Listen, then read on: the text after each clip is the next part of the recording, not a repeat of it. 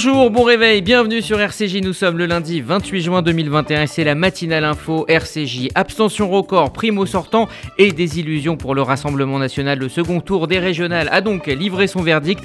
La droite peut-elle capitaliser en vue de 2022 Le Front républicain a-t-il tenu bon? On posera euh, ces questions à nos deux éditorialistes RCJ, Elisabeth Chemla et Annette Lévy-Villard. Rencontre au sommet à Rome hier entre Yair Lapid et Anthony Blinken. Le ministre israélien des Affaires étrangères a tenté de tracer une nouvelle voie dans la relation entre Israël et les États-Unis après les années Netanyahou. Les détails des discussions et toute l'actualité israélienne, ce sera évidemment avec Gérard Benamou. Et puis la chronique écho euh, de Gilles Je vous emmène ce matin à Dubaï. Il évoque les influenceurs français installés aux Émirats, désormais dans le collimateur du euh, fisc. Bonjour Margot Siffer. Bonjour Eddy, bonjour à tous. Il est 8h passé de 1 minute et on démarre cette émission avec le journal.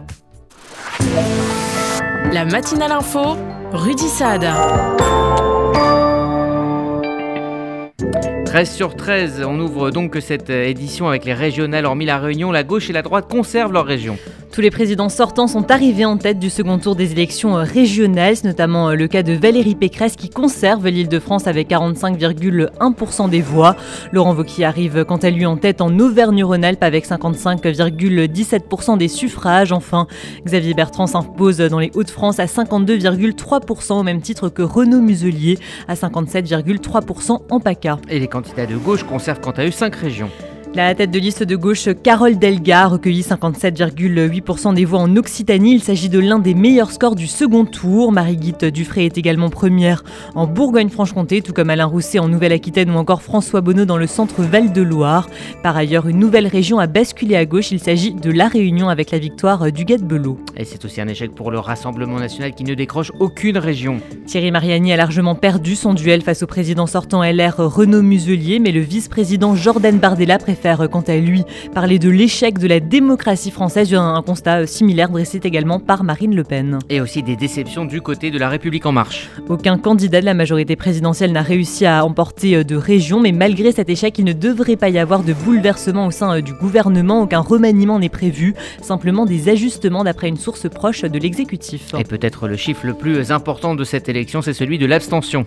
L'abstention euh, du premier tour s'est répétée avec un rebond minimum d'un point de participation. Elle se situe à 65,7% au second tour contre 66,2% au premier tour. Elle confirme donc sa montée en flèche vertigineuse depuis les scrutins de 2015. Une plainte a été déposée à Besançon après la découverte d'une croix gammée. Une croix gammée a été dessinée sur un passage piéton aux couleurs de l'arc-en-ciel LGBT. Cela s'est passé samedi à Besançon. La mère Anne Vigneault a déposé plainte. Elle parle d'un geste d'une extrême violence en référence à la déportation de plusieurs milliers d'homosexuels sous l'Allemagne nazie. Une enquête est en cours pour retrouver les responsables de cette inscription. 860 000 collégiens passent aujourd'hui leur brevet. Après le bac, c'est au tour euh, du brevet. Les élèves de 3e vont plancher aujourd'hui et demain sur euh, cet examen. Il est le seul à ne pas avoir été euh, aménagé malgré la crise du Covid. Quatre épreuves sont au programme, à savoir le français, les maths, l'histoire géo et les sciences. On en vient maintenant à l'actualité en Israël face au variant Delta. Le gouvernement joue la prudence maximale. 229 nouveaux cas ont été enregistrés en 24 heures. Le taux de positivité au test de dépistage est quant à lui monté à 0,4%. Les responsables de la santé envisagent de recommander le port du masque en extérieur. Ils comptent également réimposer des restrictions quant au nombre de personnes pouvant assister au rassemblement. Le nombre de malades hospitalisés est toutefois relativement stable. Et les Israéliens qui décident de se rendre dans des pays à risque encourent désormais une grosse amende. Elle serait de 5000 shekels, soit 1290 euros. Parmi les pays à risque figurent notamment l'Afrique du Sud, l'Inde, le Mexique, la Russie et le Brésil. Par ailleurs, une amende de 3500 shekels sera également infligée aux parents d'enfants de moins de 12 ans qui refusent de leur faire un test PCR. Gilad Erdan démissionne de son poste d'ambassadeur d'Israël aux États-Unis. Gilad Erdan avait été nommé en mai 2020 par Benjamin Netanyahou. Il quittera ses fonctions dès qu'un nouvel ambassadeur aux États-Unis sera nommé ou au plus tard au mois de novembre. Il continuera toutefois à exercer ses fonctions d'ambassadeur de l'État hébreu aux Nations Unies. À 10 jours de la fin de son mandat, le président israélien a entamé sa dernière visite officielle aux États-Unis. Reuven Rivlin a atterri hier matin à New York. Il a rencontré euh, hier soir les dirigeants des principales organisations euh, juives à Manhattan, mais aussi l'ambassadeur d'Israël aux États-Unis, euh, Gilad Erdan. Le président se rendra ce matin à Washington pour des entretiens avec Joe Biden. Par ailleurs, son voyage s'achèvera demain soir après un rendez-vous avec Antonio Guterres, secrétaire général des Nations Unies. Aux États-Unis, toujours les recherches de survivants se poursuivent à Surfside, en Floride, après l'effondrement d'un immeuble. Neuf personnes sont décédées dans l'effondrement d'un immeuble vendredi à Miami. Plus de 150 personnes sont toujours portées disparues. Parmi elles figurent notamment des Israéliens, mais aussi de nombreux membres de la communauté juive de Miami. L'armée israélienne a de son côté envoyé une délégation de secours. Et puis un mot de l'Euro pour terminer. C'est le grand jour pour les Bleus. Ils affrontent ce soir la Suisse en huitième de finale et on connaît déjà quatre des qualifiés.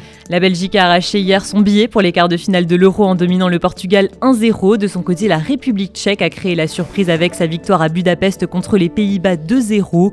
Quant à la France, elle débute ce soir sa phase finale de l'Euro. Elle affrontera la Suisse à la National Arena de Bucarest. La rencontre est à suivre dès 21h sur TF1. Merci Margot Siffer. Vous écoutez la matinale info RCJ, il est tout juste 8h06. Dans un instant, on évoquera entre autres les équipes de secours israéliennes qui sont arrivées à Miami pour prêter main forte à leurs homologues américains après le drame de Surfside. Vous faites votre alia Depuis 30 ans, Sonigo Déménagement Groupe Fidi s'occupe de tout. Expédition en groupage maritime et conteneurs personnalisés. Assurance tout risque. Véhicules. Solutions de stockage pour courte et longue durée en nos dépôts ultra sécurisés. Sonigo Déménagement, agent en douane certifié Fidi et reconnu par les autorités, facilitera toutes vos démarches. Sonigo Déménagement Groupe Fidi Au 01 76 54 92 92 01 76 54 92 92 ou sur le www.sonigo.com Mardi 29 juin, 12h30, Rachel Kahn sera l'invitée de Luce Perrault dans Lire la politique pour son livre Racé, paru aux éditions de l'Observatoire sur RCJ. Vous déménagez en Israël Vous démarrez une nouvelle vie. Vous venez d'acheter une maison de vacances FDI, France Déménagement Israël, le seul déménageur présent en France et en Israël. FDI prend tout en charge, de l'emballage en France jusqu'au montage de vos meubles en Israël. FDI, le sérieux, l'expérience de plusieurs milliers de déménagements vers Israël. FDI, depuis 10 ans à votre service. FDI, 01 49 43 00 20. 01 49 43 00 20. IDC Herzliya vient à votre rencontre. Nous serons en France du 1er au 4 juillet. Venez nous retrouver au Salon étudiant de l'Agence juive, le 1er juillet à Marseille et le 4 juillet à Paris. Pour prendre rendez-vous, contactez le 01 77 50 38 16 01 77 50 38 16. Martine Agenès, responsable du pôle legs et donation, Magen David Adom France. Chers amis, il existe une possibilité que vous vous devez de connaître, celle de léguer tout ou partie de vos biens au Magen David Adom Israël en exonération totale de droits de succession. C'est une opportunité exceptionnelle et je suis à votre disposition pour vous renseigner, répondre à vos questions et même vous aider dans la rédaction de vos volontés. Vous pouvez me contacter en toute confidentialité au MDA France 01 43 87 49 02. MDA France, association au service de la vie. Nouvelles équipes et nouvelles relations. Hier, le ministre des Affaires étrangères israélien Yair Lapid a rencontré à Rome son homologue américain Anthony Blinken. Bonjour Gérard Benamou. Bonjour Rudy, bonjour à tous. Vous êtes notre correspondant permanent en Israël. La diplomatie américaine et israélienne semble être enfin sur la même longueur d'onde. Oui, à Rome, la diplomatie américano-israélienne a la parole. Le ton est confiant et convivial. Les deux hommes qui se rencontrent, Yair Lapid de Jérusalem et Anthony Blinken de Washington, ont des souvenirs en commun, des souvenirs douloureux. Enfants de déportés, ils ont vécu dans cette inquiétude du devenir d'Israël. Ils se sont rencontrés avec le souci de faire avancer positivement la relation entre les pays qu'ils représentent l'un et l'autre, mais sans céder au ton de la confrontation au contraire, il s'agit de se parler vrai, sans fausse convention, de mesurer les intérêts parfois contradictoires qui conduisent la politique des États-Unis et celle d'Israël, notamment sur le dossier iranien, mais parfois également sur la question palestinienne. Mais chaque parti accorde toute son attention aux propositions de son interlocuteur en recherchant les points de convergence pour les faire simplement fructifier. Alors lors du troupe premier contact hein, en face à face entre Lapid et Blinken, il était prévu une rencontre également avec euh, le ministre des Affaires euh, étrangères du Bahreïn, Abdoulatif Al-Zayani. Une rencontre très importante. En effet, euh, ce monsieur Al-Zayani inaugurait également son premier entretien direct avec un membre éminent du nouveau gouvernement israélien et avec un ministre de cabinet de cet État du Golfe. Anthony Blinken est actuellement à Rome, on le sait, dans le cadre d'un voyage diplomatique en Europe. Yair Lapid, le chef de la diplomatie israélienne, a souligné que l'envoi de cette délégation était une preuve de la profondeur de l'amitié entre les deux nations. Ce déplacement de Lapid se positionne comme le tout premier dans le Golfe d'un important ministre israélien après les accords d'Abraham et suite à la formation du nouveau gouvernement israélien depuis le 13 juin dernier sous la direction de Naftali Bennett, Premier ministre issu de la droite nationaliste. Lapide a accusé l'ex-Premier ministre Benjamin Netanyahou d'avoir mis en danger le soutien indéfectible des États-Unis à l'égard d'Israël en se rangeant exclusivement derrière le Parti républicain de Donald Trump. Lapide s'était engagé d'ailleurs déjà depuis la mi-juin à améliorer le dialogue avec le Parti démocrate américain et des pays européens, estimant que Netanyahou les avait rendus hostiles à Israël. On en vient maintenant à la relation entre Israël et la Pologne, qui s'est gravement euh, tendue après le rejet par le gouvernement polonais de tout principe d'indemnisation ou de restitution euh, de biens euh, confisqués en Pologne par les nazis. Lapide a dénoncé la loi polonaise qualifiée d'immorale. La Pologne doit faire ce qu'il faut pour les survivants de la Shoah ou les liens avec Israël en souffriront, a déclaré Yair Lapide peu de temps après que Varsovie ait adopté une loi qui vise à rendre plus difficile pour les survivants de récupérer les biens saisis par les nazis. Aucune loi ne changera l'histoire, a affirmé le ministre israélien. La loi polonaise, immorale, nuira très gravement aux relations entre les pays. Israël servira de bastion, protégeant la mémoire de la Shoah, la dignité des survivants et de leurs biens, a affirmé le ministre. Pour conclure, Yair Lapid a souligné la Pologne sur le sol de laquelle des millions de juifs ont été assassinés, c'est parfaitement ce qu'il faut faire. On le disait en introduction, une délégation israélienne est donc partie pour Miami pour apporter son aide sur place. Naftali Bennett a proposé en effet l'aide d'Israël. Nous sommes la première délégation à venir ici, a déclaré à l'AFP Nachman Shai, ministre israélien chargé des questions liées à la diaspora juive, à son arrivée à l'aéroport international de Miami. La ville de Surfside abrite une importante communauté juive et des rabbins qui ont été mobilisés pour apporter du soutien aux résidents juifs évacués et à leurs proches. Le ministre de la Défense, Benny Gantz, a indiqué que cette initiative avait été approuvée en coordination avec le ministère des Affaires étrangères tous les efforts nécessaires seront faits par Israël pour sauver des vies, pour soutenir la communauté juive et notre ami les États-Unis, a affirmé Benny Gantz, donc le ministre de la Défense. L'équipe de sauveteurs israéliens intervient d'ailleurs à plusieurs niveaux, y compris dans le soutien psychologique des familles des disparus. Au ministère israélien des Affaires étrangères, on souligne l'envoi de cette délégation est une preuve de la profondeur de l'amitié entre les deux nations. Gérard Benamou en direct de Tel Aviv pour RCJ.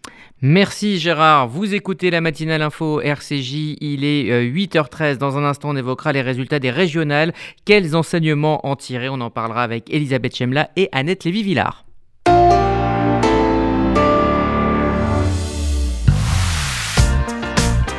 Mercredi 30 juin, 11h, l'auteur Sarah Barouk sera l'invitée de Sandrine Seban dans Essentiel pour son livre Puisque le soleil brille encore, paru aux éditions Calman Levy sur RCJ. Il y a des salles de bain qui font vraiment rêver. Bain et déco. Il y a des cuisines où l'on se prendrait volontiers pour un chef étoilé. Bain et déco. Et si c'était le moment de changer? Nos architectes et artisans qualifiés Bain et déco conçoivent et réalisent votre projet de A à Z.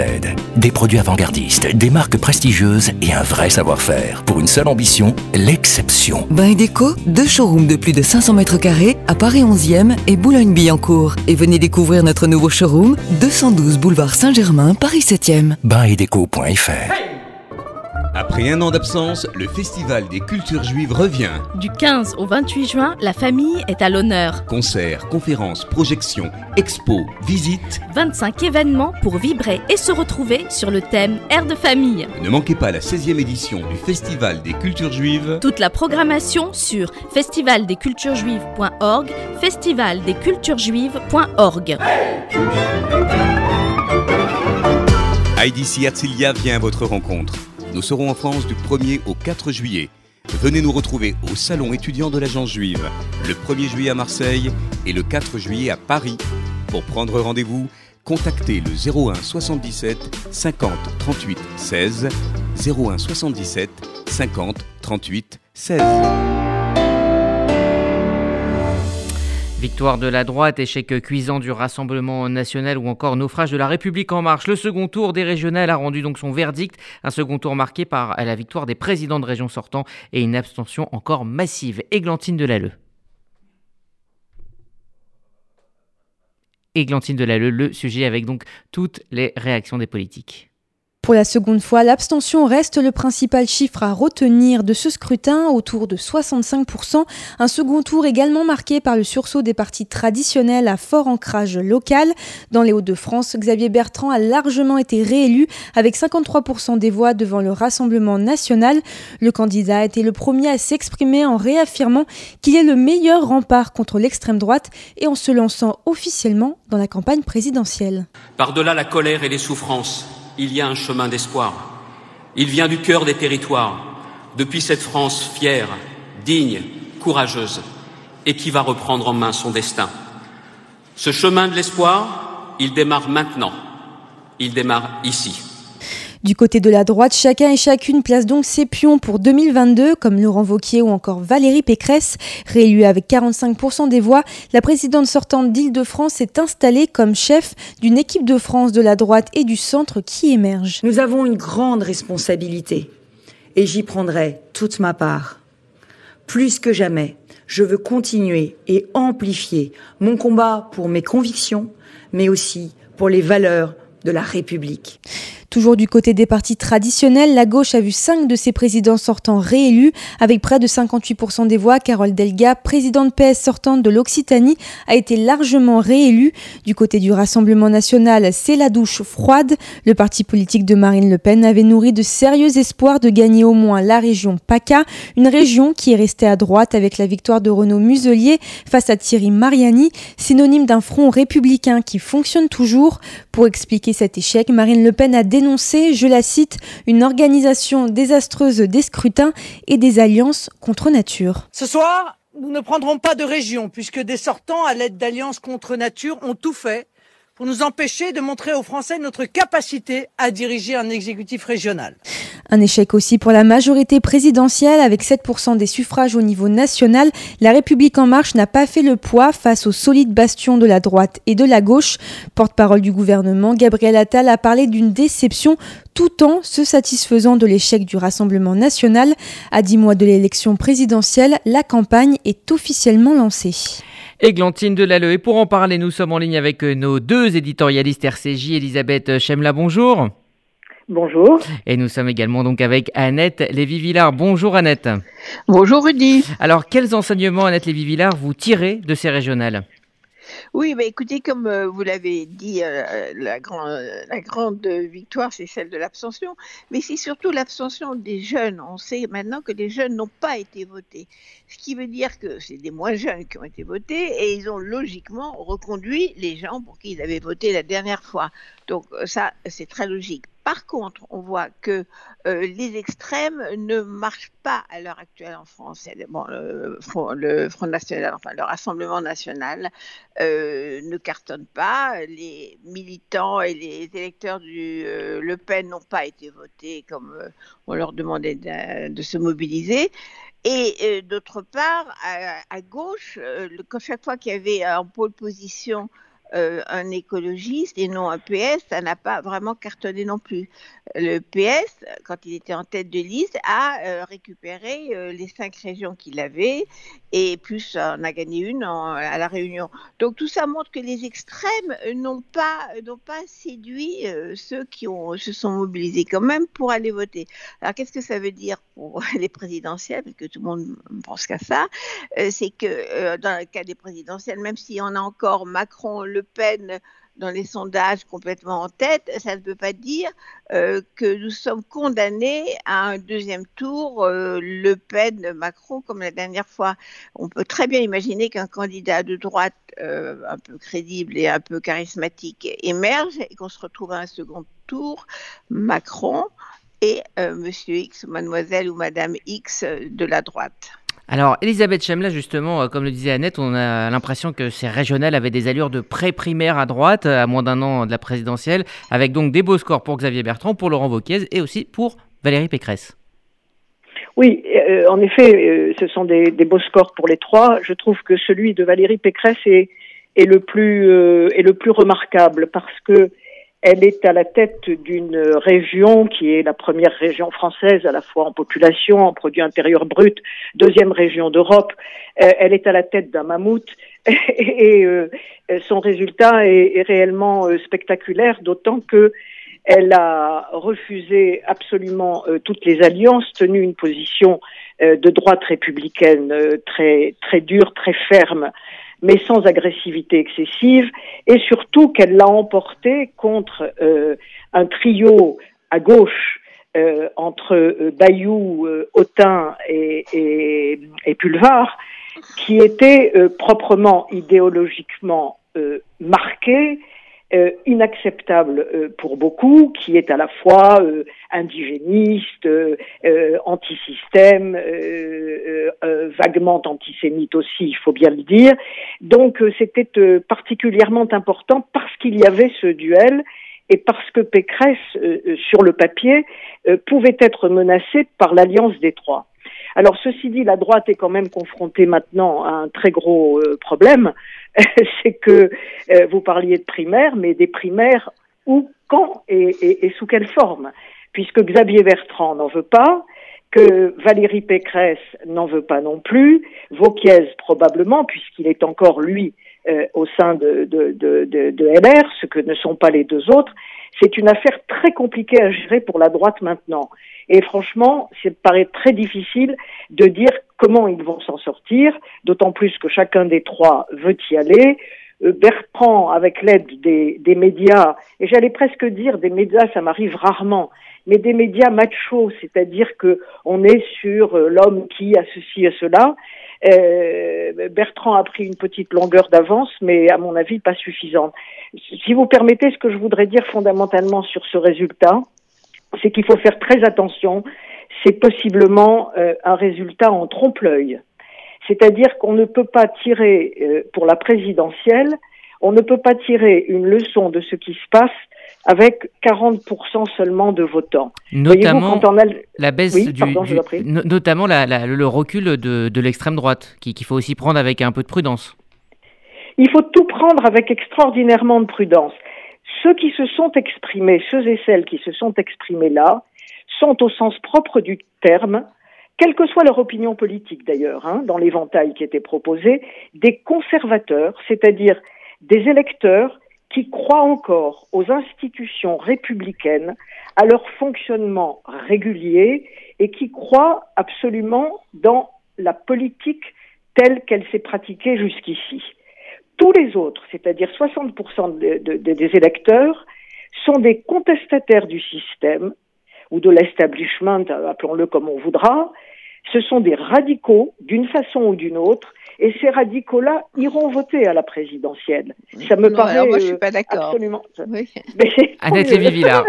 Allez-y, Annette. chère, Elisabeth, je pense que de mettre euh, une étiquette euh, radicaux sur 65,7% de, des électeurs qui n'ont pas été votés, je trouve ça un peu rapide. Je pense que parmi ces gens-là qui n'ont pas été votés, c'est parce qu'aujourd'hui, ce qui intéresse les gens, c'est la présidentielle et éventuellement les législatives, bien sûr.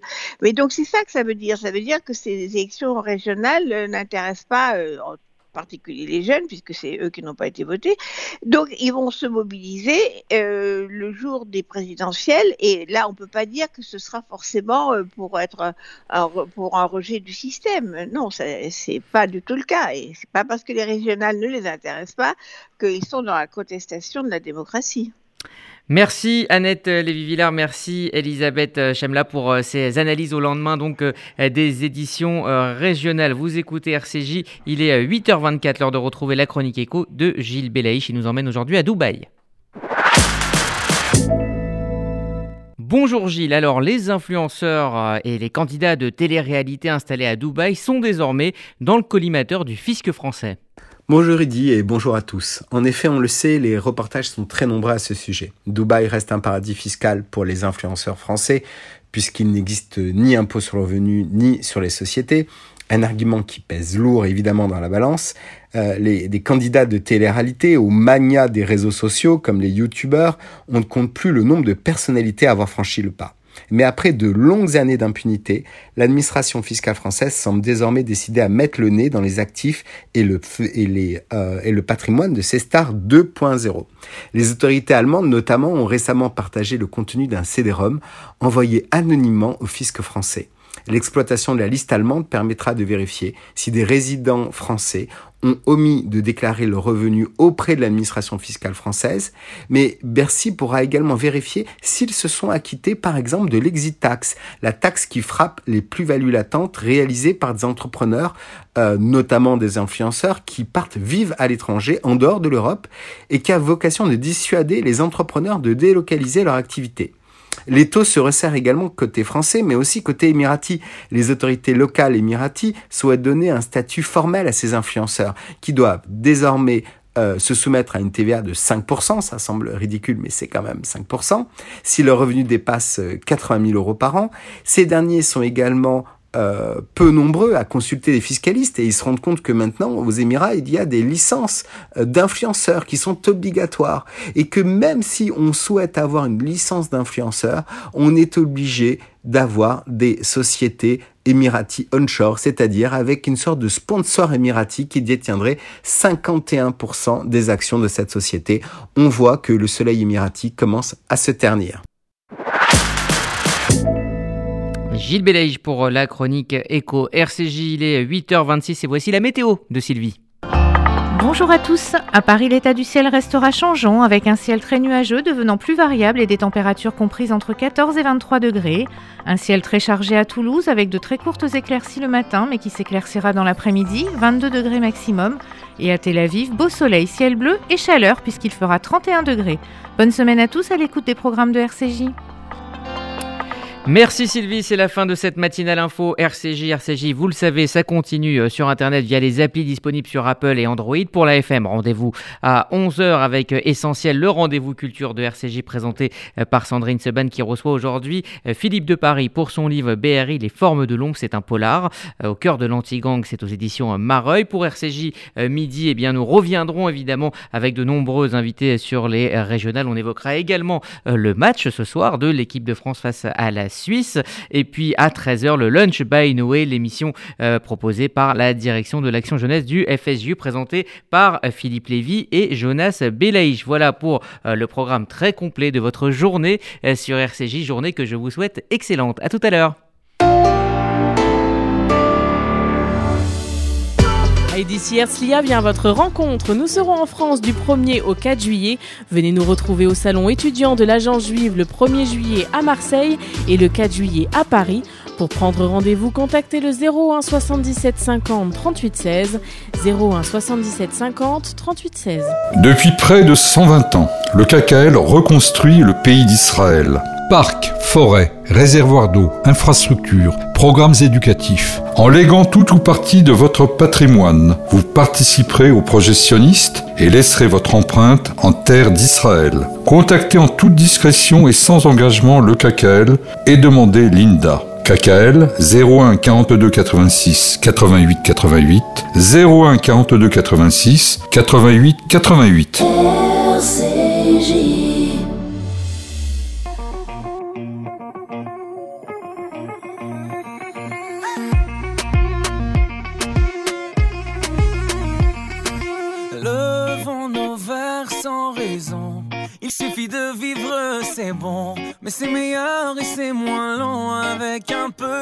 on se casse la voix.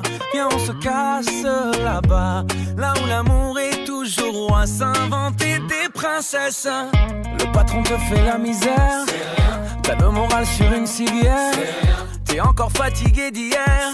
On réfléchira demain. Tant pis pour le cœur à moitié vide que des potes, on en a plein. On pour faire la fête, comme si on l'avait jamais faite. La fête. On est tous nés pour faire la fête, au pire on la fait dans nos têtes. n'avait jamais faite.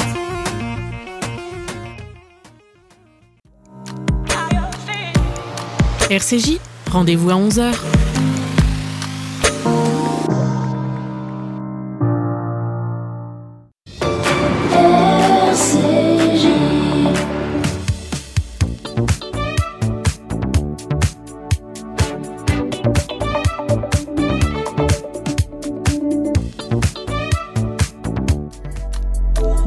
Sur RCJ.